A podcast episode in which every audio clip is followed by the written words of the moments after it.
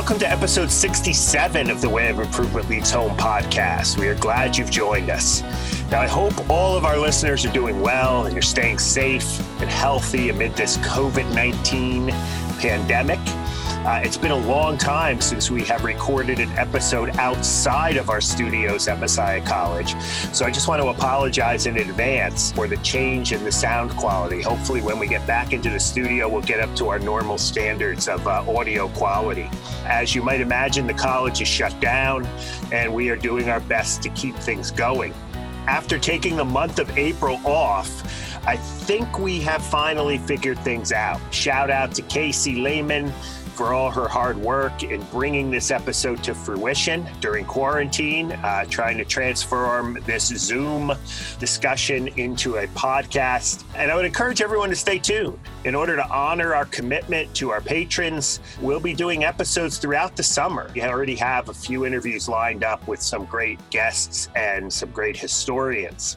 So for now, we are recording this episode from my quarantine bunker down here in the basement of my house in Mechanicsburg, Pennsylvania. I have been trying as this coronavirus goes on, this pandemic goes on, this quarantine goes on, I've been trying to find some silver lining. Sometimes I'm more successful than others. I mean, for example, online teaching is is not definitely is definitely not the same as teaching face to face. That's one thing I've learned. One good thing is I've had a lot of opportunities to do some more reading. Some of you who have been following the blog have seen I picked up with the commonplace book a little bit more. I've also had the blessing of spending more time than I would normally get with my daughters who have both been home since March. And one of my daughters, Allison, is a senior history and psychology major. She goes to college at Calvin University in Grand Rapids, Michigan. She was supposed to graduate in May which is probably like this week. I think she was supposed to graduate. Now her commencement ceremony has been pushed back to October. She is going to head back to Grand Rapids, though, in a couple days. You know, her housemates are missing her. So, what I thought I would do today is I asked her to come on the podcast with me, and she graciously agreed. So, Allison, Allie, welcome to the Way of Improvement Leads Home podcast. Thanks, Dad. I'm excited to be on tell us a couple quick questions for our audience since you haven't had a chance to talk to them before. What's it been like spending the last months of your senior year of college at home? Well, it's definitely been interesting. I've been a little sad that a lot of things got canceled, but honestly, I haven't been home for this long in four years. So it's been kind of nice to spend time with family and, you know, just hang out around Mechanicsburg but quarantined around Mechanicsburg, yeah. right? it's been good for us too. Me and your mom, you know, I was listening to Andrew Cuomo talk about his daughters being home, the governor of New York. It's kind of like a special gift and blessing to have you guys home for a couple months. But uh, you need to get back, you need to get back to your regular life. And you're graduating, but what does next year look like? Yeah, so I actually just got a job at a mental health institution near Calvin where I'll be doing care for teenagers who have experienced abuse and trauma. So I'm excited about that and then hopefully I'll do that for the next year and maybe apply to grad school. Um, we need to take the GRE and stuff again. So. Yeah, yeah. So it's kind of like a gap year. Get yourself some experience. I don't know if you picked this up, but Allie has decided to go more of the psychology major mm-hmm. route than the history major route. Who knows if this thing works out? We may uh, have her come in every now and then to co-host an episode with me, or we'll see how it goes. Give her a shout out on the social media. Say we want Allie. Keep Allie on the air with you. It's been definitely interesting combination of I think we're driving each other nuts, but we're also enjoying each other's company. Yeah, I would say that's exactly right. And with all your social media and stuff, texting and FaceTiming, you're able to be connected with your friends too in Grand Rapids and mm-hmm. so forth. So sit tight for a second. We need to pay some bills. Allie will stay with us for one more segment here, and we'll talk a little bit more about the theme of our episode today.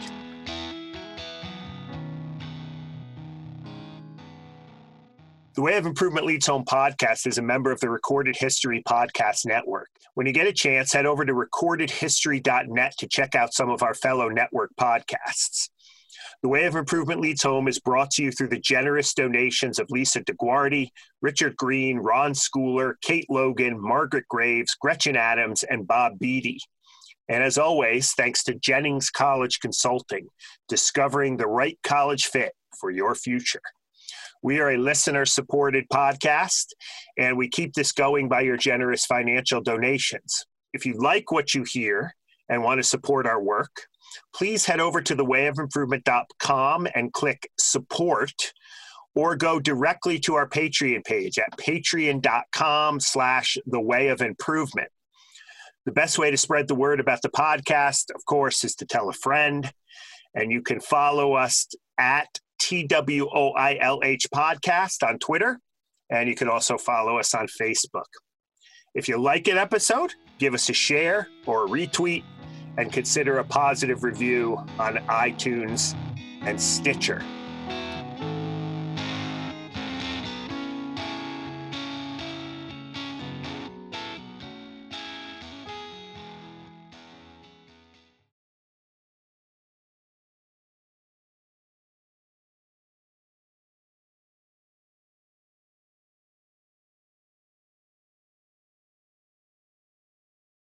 Today, Allie, we are going to be talking about the history of toys and the history of play.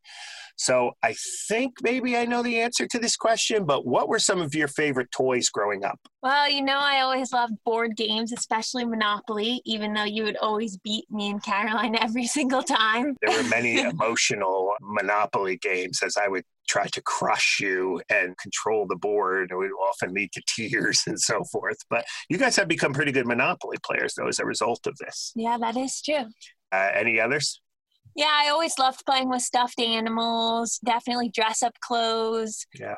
We used to have an entire wardrobe of dress up clothes. I remember talking to um, Valparaiso University theology professor Dorothy Bass and telling her about the way my kids used to dress up when they were little. And she used to always be like, That's so important. That's so important that girls have their dress up clothes. I think, Allie, you might find this episode then to be very interesting, especially in your reference to Monopoly, but also some other things. We are going to talk today to Susan Fletcher, a public historian who has written a really interesting book titled Exploring Childhood and Play Through 50 Historic Treasures. Susan tells the stories of some of the beloved toys and games Americans have played with and played since the 1840s. So, virtually everything is covered in this book. Yes, Allie, Monopoly, Candyland, Crayola crayons, Play Doh, Etch a Sketch, Viewmaster, Care Bears, uh, Erector sets, Legos, Cabbage Patch Kids. She even has a chapter on the Little Green Army Men.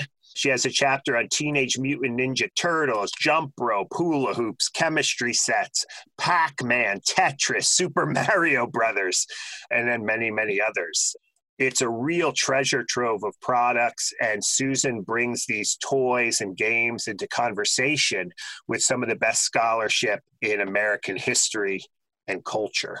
This sounds like a really cool book. Yeah it is. When Rowman and little publishers send me a copy i'll have to send it to you out in grand rapids. Yeah i would love that. Well allie it's almost time for our guest. Hey thanks for stopping by. Thanks for having me dad our guest today is Susan Fletcher. She is a public historian, writer, and artist. She serves as the Director of History and Archives for the Navigators and Glen Eyrie in Colorado Springs. She is also the founder and CEO of History Joy Consulting, an archives and museum consulting firm. Fletcher earned her MA in history from Indiana University, Purdue University, Indianapolis, or IUPUI, and she is the co author of Dawson Trotman in his own words and has written numerous chapters on state and local history for the Pikes Peak Regional History book series.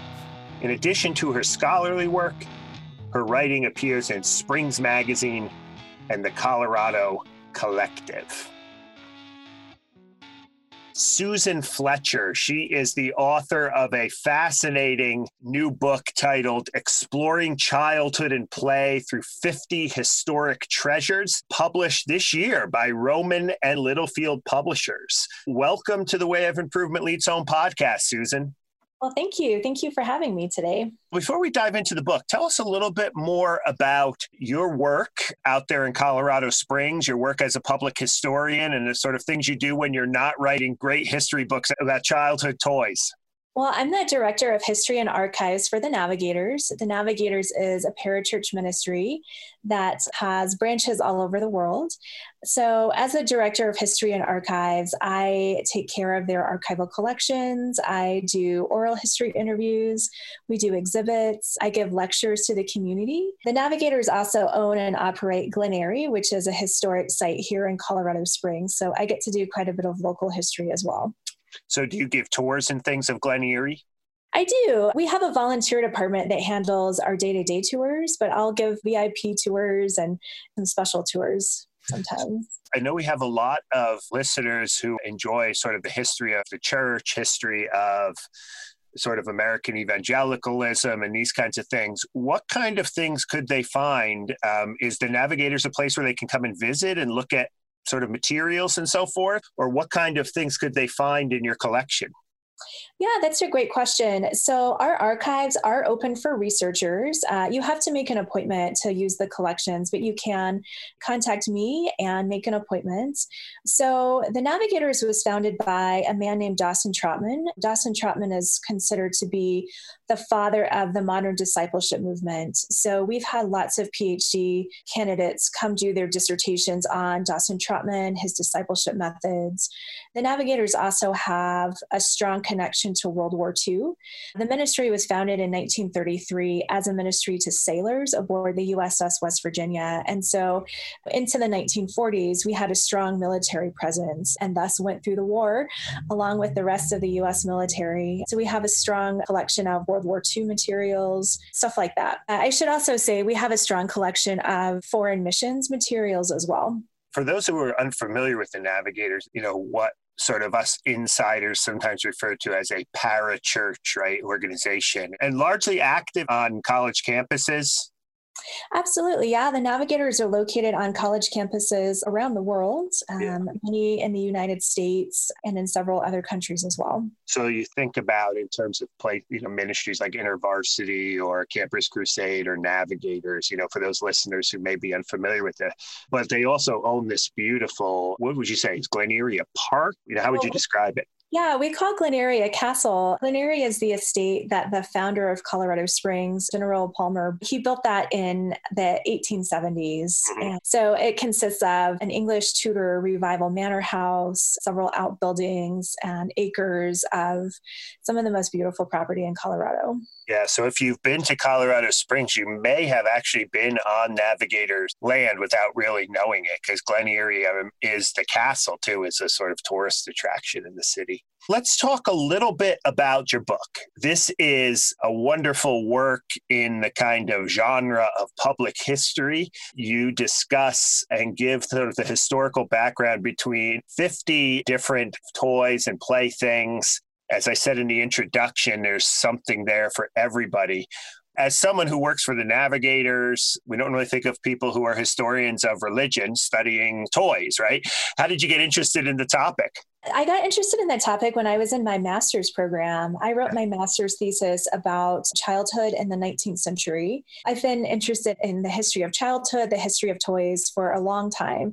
So this is kind of coming back to some of my original research interests. I love doing the history of American religion and the history of the navigators, but this was kind of returning to a passion that I've had for a long time. To what extent is this a revision of your master's thesis, or was this something that you had to develop a lot further to get it into book form when I was initially thinking about writing the book, I really thought that I could use more of my thesis for the book. But the way it's set up with talking about 50 different toys, the foundation of my thesis is here, you know, the foundation of yeah. knowing about childhood in the 19th century. But I mean, this is pretty much a complete new work. And although they're short vignettes of each toy, you do make a really good effort, I think, in a way that's accessible to a sort of general readership of connecting some of these toys to sort sort of larger trends in scholarship, uh, you know, whether it be kind of gender with Barbie or politics, you know, with the teddy bear or whatever.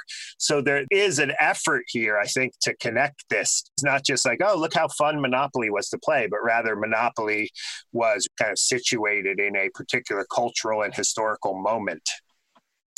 Yeah, for sure. When I was writing the book, it was really important to me, first of all, to talk about the micro history of each object because that's interesting.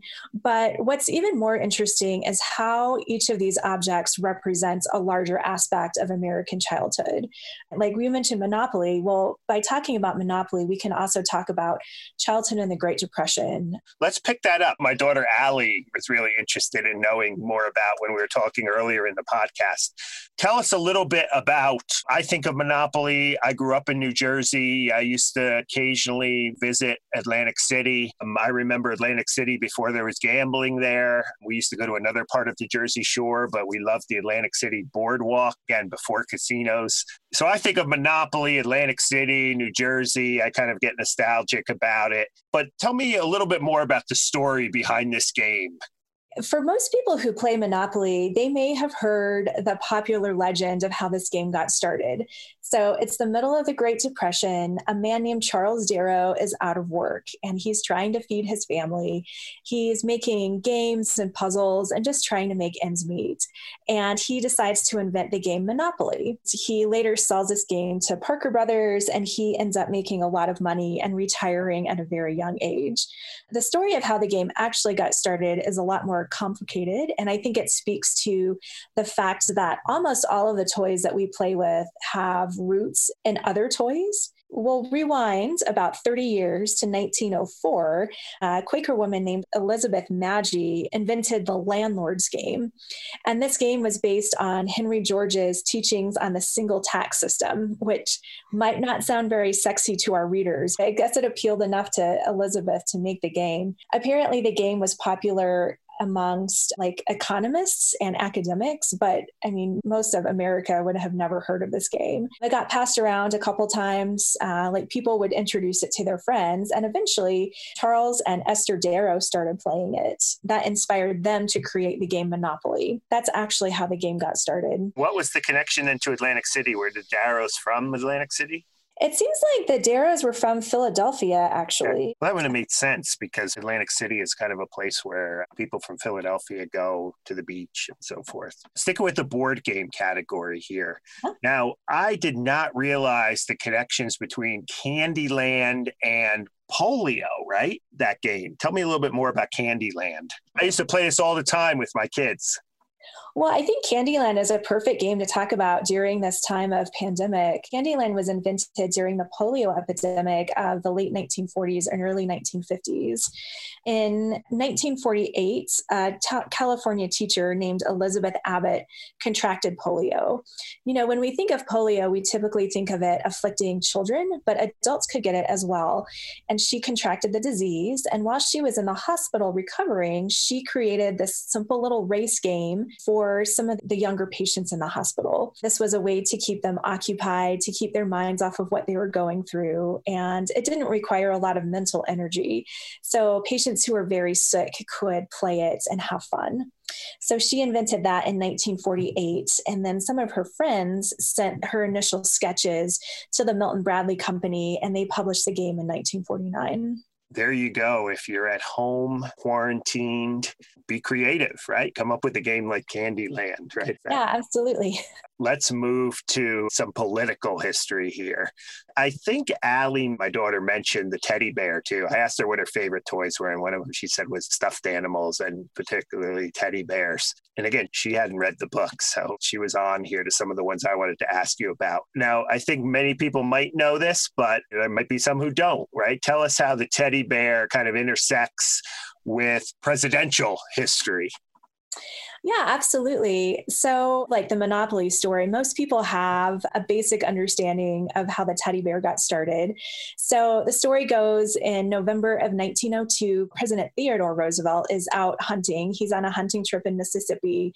And according to the teddy bear legend, he hasn't seen any bears. And one of his aides, his hunting guide, finally finds a bear for him and they tie it to a tree.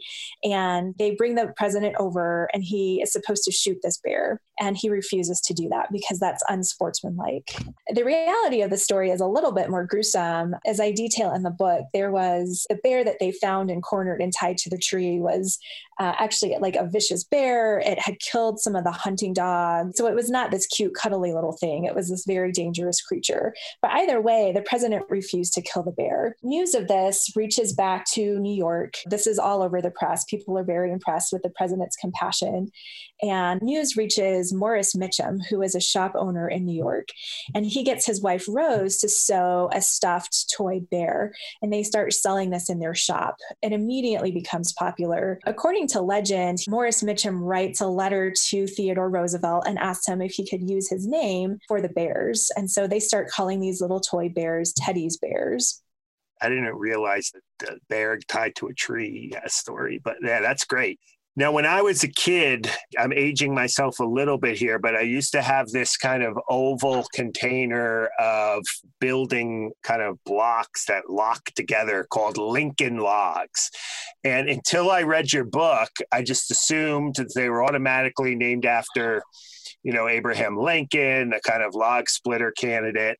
But actually, the connection is actually closer to the architect Frank Lloyd Wright than Lincoln, uh, although it's hard to tell, you know, exactly who they're named after. Tell us a little bit about the Lincoln log. Some of the older listeners, right, like me, uh, might might be curious about the this childhood toy that they played with. Yeah, I think that, so. The origin story of Lincoln Logs is fascinating to me. Um, Frank Lloyd Wright had several children, and one of his sons' name was John. Um, so John grew up in the Frank Lloyd Wright household, and uh, when he was a, a, small boy, his father abandoned them. So Frank Lloyd Wright abandoned his family, his wife, and his children, and um, you know, like runs off um, to pursue his you know another life. So john grows up um, kind of in the shadow of his father who has abandoned the family. Uh, john decides that he is going to become an architect too. And at one point he goes over to tokyo to help his father build the imperial hotel so while John is in Tokyo, he sees um, the iconic Japanese architecture, the interlocking beams um, that we think of when we think of uh, Japanese uh, traditional styles of building. And um, when he comes back to the United States, his father fires him from this project. Um, so when he comes back to the United States, he's trying to figure out what to do with himself. And inspired by uh, that Japanese style of interlocking beams, he decides that he's going to create a children's toy. Um, this was in the early 19th century when construction toys were incredibly popular. So, this is when uh, the Erector set and Tinker toys were just incredibly hot toys. Um, people liked construction toys because they cultivated uh, spatial awareness. Um, they thought that, you know, especially boys who grew up playing with architectural toys could grow up to become architects themselves and could have a useful future you um, so so are they named after Lincoln or not? That's a great question. Um, so Frank Lloyd Wright's real middle name was Lincoln. Okay. So we're not sure if Lincoln logs were named after President Lincoln or if they were named after Frank Lloyd Wright's real middle name. Yeah, that's that was really intriguing to me, um, and uh, you know, it, it, just brings back memories too of, of, the. I mean, you have a chapter in here on even wooden blocks and erector sets. Um, you know, Lincoln logs are just one representative, and of course, you have uh, you. I think you end that section of the book with uh, uh with the with Legos, right? Which were currently yeah. all the rage, right? Um, you, know, you could almost write. It seems like you could almost write a whole book about sort of masculinity, uh, boys, masculinity and uh, and and building toys, right? Yeah. Um, speaking of gender, right? Uh, no discussion, I think, of, of toys in 20th century America would be complete without uh, a discussion of Barbie. Um, you know, such a such a controversial toy, especially as the image of you know the sort of image portrayed by Barbie kind of intersects with uh, the feminist movement in the 60s and 70s. Um, tell us a little bit more about the history behind the Barbie doll. Great. Well, like many of the other toys that we've already talked about today, Barbie was based on another object. Um, so in the 1950s, a German um, gentleman's magazine named the, um, the Hamburg Bild Zeitung uh, published a comic strip called um, Lilli. So Lilli is this uh, comic character who is a call girl, and um, they eventually made a plastic doll um, of Lilli, and this was sold in stores in Germany and throughout Europe. Wow. Um, so in the 1950s, Ruth Handler and her husband, Mata- her husband Elliot, along with her children Barbie and Ken, go on a trip to Lucerne, Switzerland, and that's where they see these Lilli dolls. Um, Ruth buys a few of these and brings them back home, and decides that she's going to make her own version of this, this Lilli doll. She had observed her daughters playing, or her daughter Barbie playing with uh, paper dolls and fashion, and so she thought, well, why don't we make like a three dimensional fashion doll that girls can and you know dress up and put clothes on and shoes and all of that stuff. So those are the roots of barbie. So barbie is based upon a german call girl doll. She is. Yeah she definitely is. that was um that were those popular do you know in germany during that period um to, to make a doll after you know this kind of a doll well, they were so these were sold in novelty stores. Uh, okay. Uh, like the, the, people who were buying these, uh, so these were intended for adult men to buy, yeah. and then they, I mean, they're they're, I mean, because they're dolls. I think you know children and families co-opted them. Right. But when you know when when the handlers uh, when you know Ruth was making her doll, she had to alter it a little bit because the the Lilli dolls actually are pretty sexy. Um, yeah. You know, the, they have these like very suggestive glances, and so they had to be modified a little bit to fit, um, you know, the the pure modern American right. and sensibilities. So. How did um you know what uh, when did barbie um, become so you said barbie became a became uh, on the Amer- got on the American market in the 1950s. Is that what she said? Uh, she did, yes. And then when did when did uh, they become kind of controversial or get you know wh- what was the what was the sort of history behind that? So Barbie has always been a little bit controversial, um, but not always for the reasons that people expect. So, you know, modern audiences are pretty familiar with, you know, the argument that, um, you know, Barbie and like infantile infantilizes. I don't know how to say that word. I probably shouldn't say that word. Um, so modern American start all over. Yeah. Yeah. Modern American audiences are used to the argument that um, you know Barbie promotes a certain type of womanhood that's not always um, compatible with you know a modern sensibility.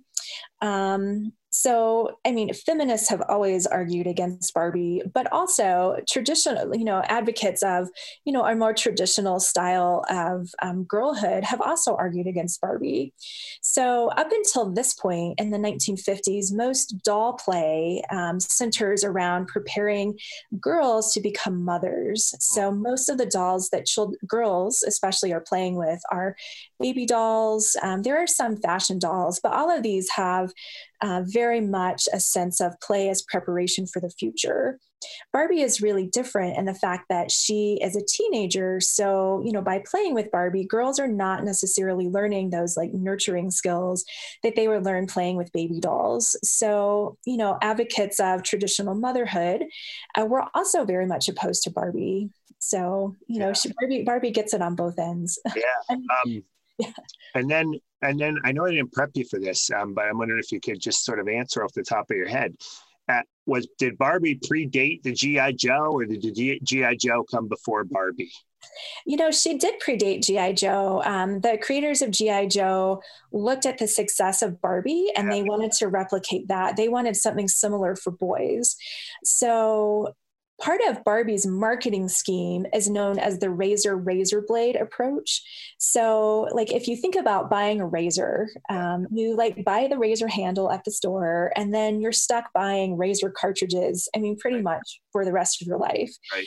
Um, so it's the same thing with both Barbie and G.I. Joe. You buy the plastic doll, and then you spend the rest of your childhood buying clothes and accessories and houses and all that stuff. I went through I went through a maybe two year period or three year period with GI Joe where I had the like exactly what you're talking about. There was one I remember it was a huge thing, the GI Joe with the kung fu grip. It was called.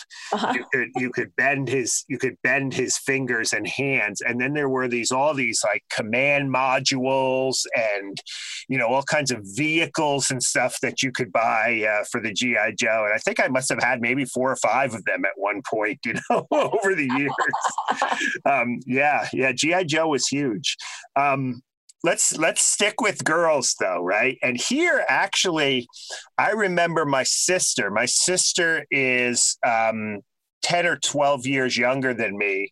Um, but I remember vividly when she got her first easy bake oven. And it was like a huge moment for her, you know, to get this easy bake oven. And, you know, something I can't remember. I should have asked Allison when she was here if we bought our girls at some point easy bake ovens.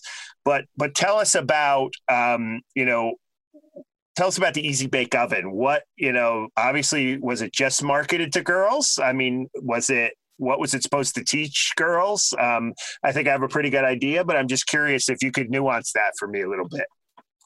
So, the Easy Bake Oven is part of a long tradition of primarily girls playing with toy kitchens and toy stoves. Um, you've probably seen some of the cast iron, like the small cast iron stoves um, that are in museums. Uh, some of those were meant as toys, and some of those were meant as um, like salesman samples. So, you know, a traveling salesman in the West didn't have to haul a stove with him, he could just carry this little model.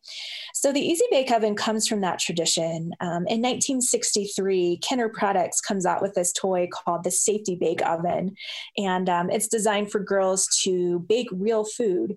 So most of the toy stoves available up until that time didn't actually do anything, and if you would have tried to, you know, build a real fire in them, you could have uh, actually burn the house down. So, you know, they so they're trying to make this oven where girls can actually do actual cooking in a way that's safe. So, they initially named their product the Safety Bake Oven, and the National Association of Broadcasters um, made them change their name uh, to something else because they thought that this toy is not actually all that safe. So, they changed the name to the Easy Bake Oven.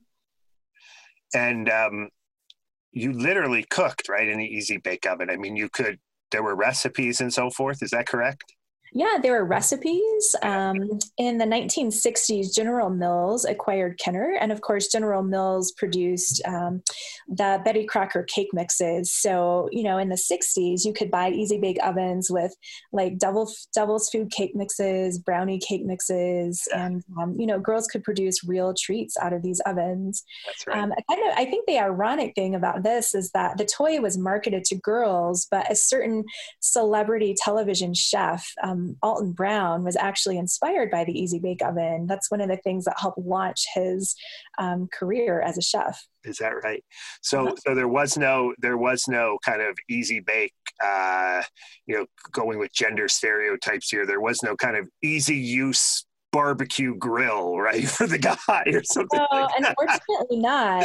yeah. So this was definitely marketed towards girls, and it was the idea that girls kind of, you know, this was their place, right, to bake and to be in the kitchen. Yeah, absolutely. Um, like I talked about with dolls, um, you know, cooking, like playing with toy stoves is very much part of a yeah. like play as preparation for the future um, right. right. We only have time for one more here, but um, uh, again, I'd encourage you all to get the book. There's so many other toys and games that you're going to be familiar with in Susan's book. But uh, this was one. This was one that I first encountered on an old, uh, what were they called, Macintosh Apple computer, back in my I think junior or senior year of college it was this, you know, now it looks very primitive, but it was this game everybody was playing in the late 1980s on these uh, on these Macs. I remember, at least for me, and that is the Oregon Trail. And I always I always bring up the game Oregon Trail, even to this day when I'm talking about Manifest Destiny and the Oregon Trail in my U.S. history courses and I always ask the students if if they've ever heard of Oregon Trail. And apparently, if I'm not mistaken, this is still, I'm sure it's been modified and improved, but they all know what Oregon Trail is, you know, even some 30, 40 year, 35 years later. So uh, tell us a little bit about, for those who have never heard of it, what was Oregon Trail and um, what do you think it is that so many students even today still connect with it? Well, the Oregon Trail is a very famous computer game. Uh, it was invented in the early 1970s, which is probably a lot earlier than most people. Yeah, so okay. Computer games having been invented. Yeah. Um, so, in the early 1970s, a group of um, college students, um, Don Ra- uh, Bill Heineman, and Paul Dillenberger, uh, were students at Carleton College, and they moved to Minnesota to do their student teaching. Uh, let's see, Don was a student teacher for an eighth grade US history class, and he had a lesson coming up on the history of the US westward migration. And he had an idea that he wanted to create a game that would help teach children about the perils of the Oregon Trail. He initially created like a board and a card game, but his roommates were um, they, they were computer programmers, and so they helped him uh, type this they helped them him well they helped him create um, a computer game. So they entered all this information into their school's computer mainframe and then pretty soon his his students could play this game on the computer. So they would type in commands. So they would type out like bang bang to go hunting. Um, the game was very popular but um, you know they didn't see much of a future for it. So after the end of that school year the students went on their way. You know the the three of them went on to their adult adult lives. And then uh, pretty soon, one of them went to work for the Minnesota Educational Computing Consortium, which is MEC, um, and they uploaded the game to that system. And so that's how the game got got spread throughout um, first Minnesota and then throughout the country, um, landing on Apple IIe computers, um, yeah. being very popular in elementary schools and middle schools all over the country and it is such I, I wonder if the i wonder if the um, just the theory but you know the, it's so american right? Manifest destiny westward expansion to sort of you know shape your own destiny. Um, i wonder if that accounts for the enduring um, interest uh, in this game because again my students uh, also tend to play it on a regular basis as well. Um, this has been incredibly informative, uh, Susan. Um, again, the book uh, is entitled uh, Exploring Childhood and Play Through 50 Historic Treasures. Uh, Rowman and Littlefield has just published this 2020. Um, the author, Susan Fletcher, a public historian, um, has written this book, and we have that's who we have been talking to for the last thirty minutes or so. Susan, um, do you have uh, how can we uh, how can we get a hold of the book? Is it at the usual sites, you know, uh, usual booksellers? Um, is there any way that that people can follow you or um, follow your work? For sure. You can find the book at all of the major book selling sites. Um, you can find it at the Rowman and Littlefield Publishers website on Amazon, Barnes and Noble, Target, um, the usual places that you would find books. Um, although I will say, if you can find it at your local bookseller, I would definitely encourage you to support a small business by buying it there. Uh, to know more about me and my work, um, I have a Facebook page, um, Susan Fletcher, historian and author. You can also find me at susanfletchercreative.com. And um, I just lost my train of thought. Casey, cut this out uh, when you listen to it. Um, there was something else I wanted to ask you along those lines, Susan, but it's I doubt it will. Oh, oh. Um, and this book is also part of the Rowman and Littlefield series published by the, um, is it the, um, I always get the acronym wrong, American Association of State and Local History. Is that right? It is, yeah. This is a new series that they're coming out with. Um, this is the second book in this series. The first book, uh, which was published just last month, is Exploring Women's Suffrage, just in time for the 100th anniversary of uh, the 19th Amendment. And they have several books that will follow, uh, I think, later this year and into next year. And who is the audience for this series? So, the audience for this series is a general audience. So, the idea is that anybody could pick up this book and find something fascinating. Um, you know, like just your every, you know, your average everyday person off the street um, to uh, public history professionals. So, people who work in museums and who might have to curate a toy exhibit or who care for these toys yeah as someone who read the book in manuscript i can definitely i definitely agree. I mean this is one of those books that you know make a nice gift as well for people who uh, who just love toys and want to even get a little bit nostalgic in some ways about their about their childhood. Susan thanks for your time. Um, stay safe and uh, we appreciate you being on the podcast today. Well thank you so much for having me. Such a pleasure to talk to you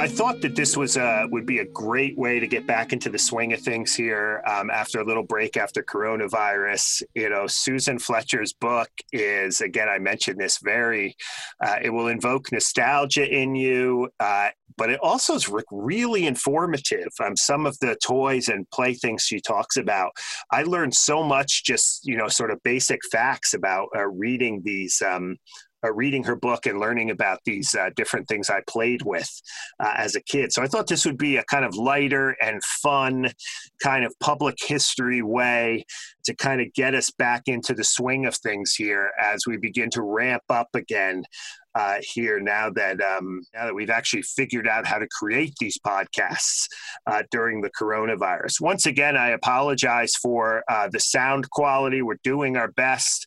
Uh, hopefully, we can get back into the studio pretty soon. And until we meet again, may your way of improvement always lead home. This has been a production of The Way of Improvement Leads Home, a blog dedicated to reflections at the intersection of American history, religion, politics, and academic life. Visit us at thewayofImprovement.com. The of Improvement Leads Home is a member of the Recorded History Podcast Network. Check out other podcasts on the network by heading over to recordedhistory.net. If you want to support our efforts, please rate and review us on iTunes, Stitcher, or your podcatcher of choice so others may more easily find this podcast. And let's continue the conversation on Facebook and Twitter. Follow us at TWOILH Podcast. The podcast was brought to you through the generous support of Gretchen Adams, Richard Green, Margaret Graves, Kate Logan, Lisa DeGuardi, Ron Schooler, and Bob Beatty. Also, many thanks to our sponsor, Jennings College Consulting, discovering the right college fit for your future. The podcast was recorded at the High Center Recording Studios in Messiah College. Thanks to Ed Ark for his continued support. Original music is by Overhaul. Many thanks to our guest, Jeffrey Engel. I've been your studio engineer and producer, Casey Lehman, and your host, as always, is John Fea.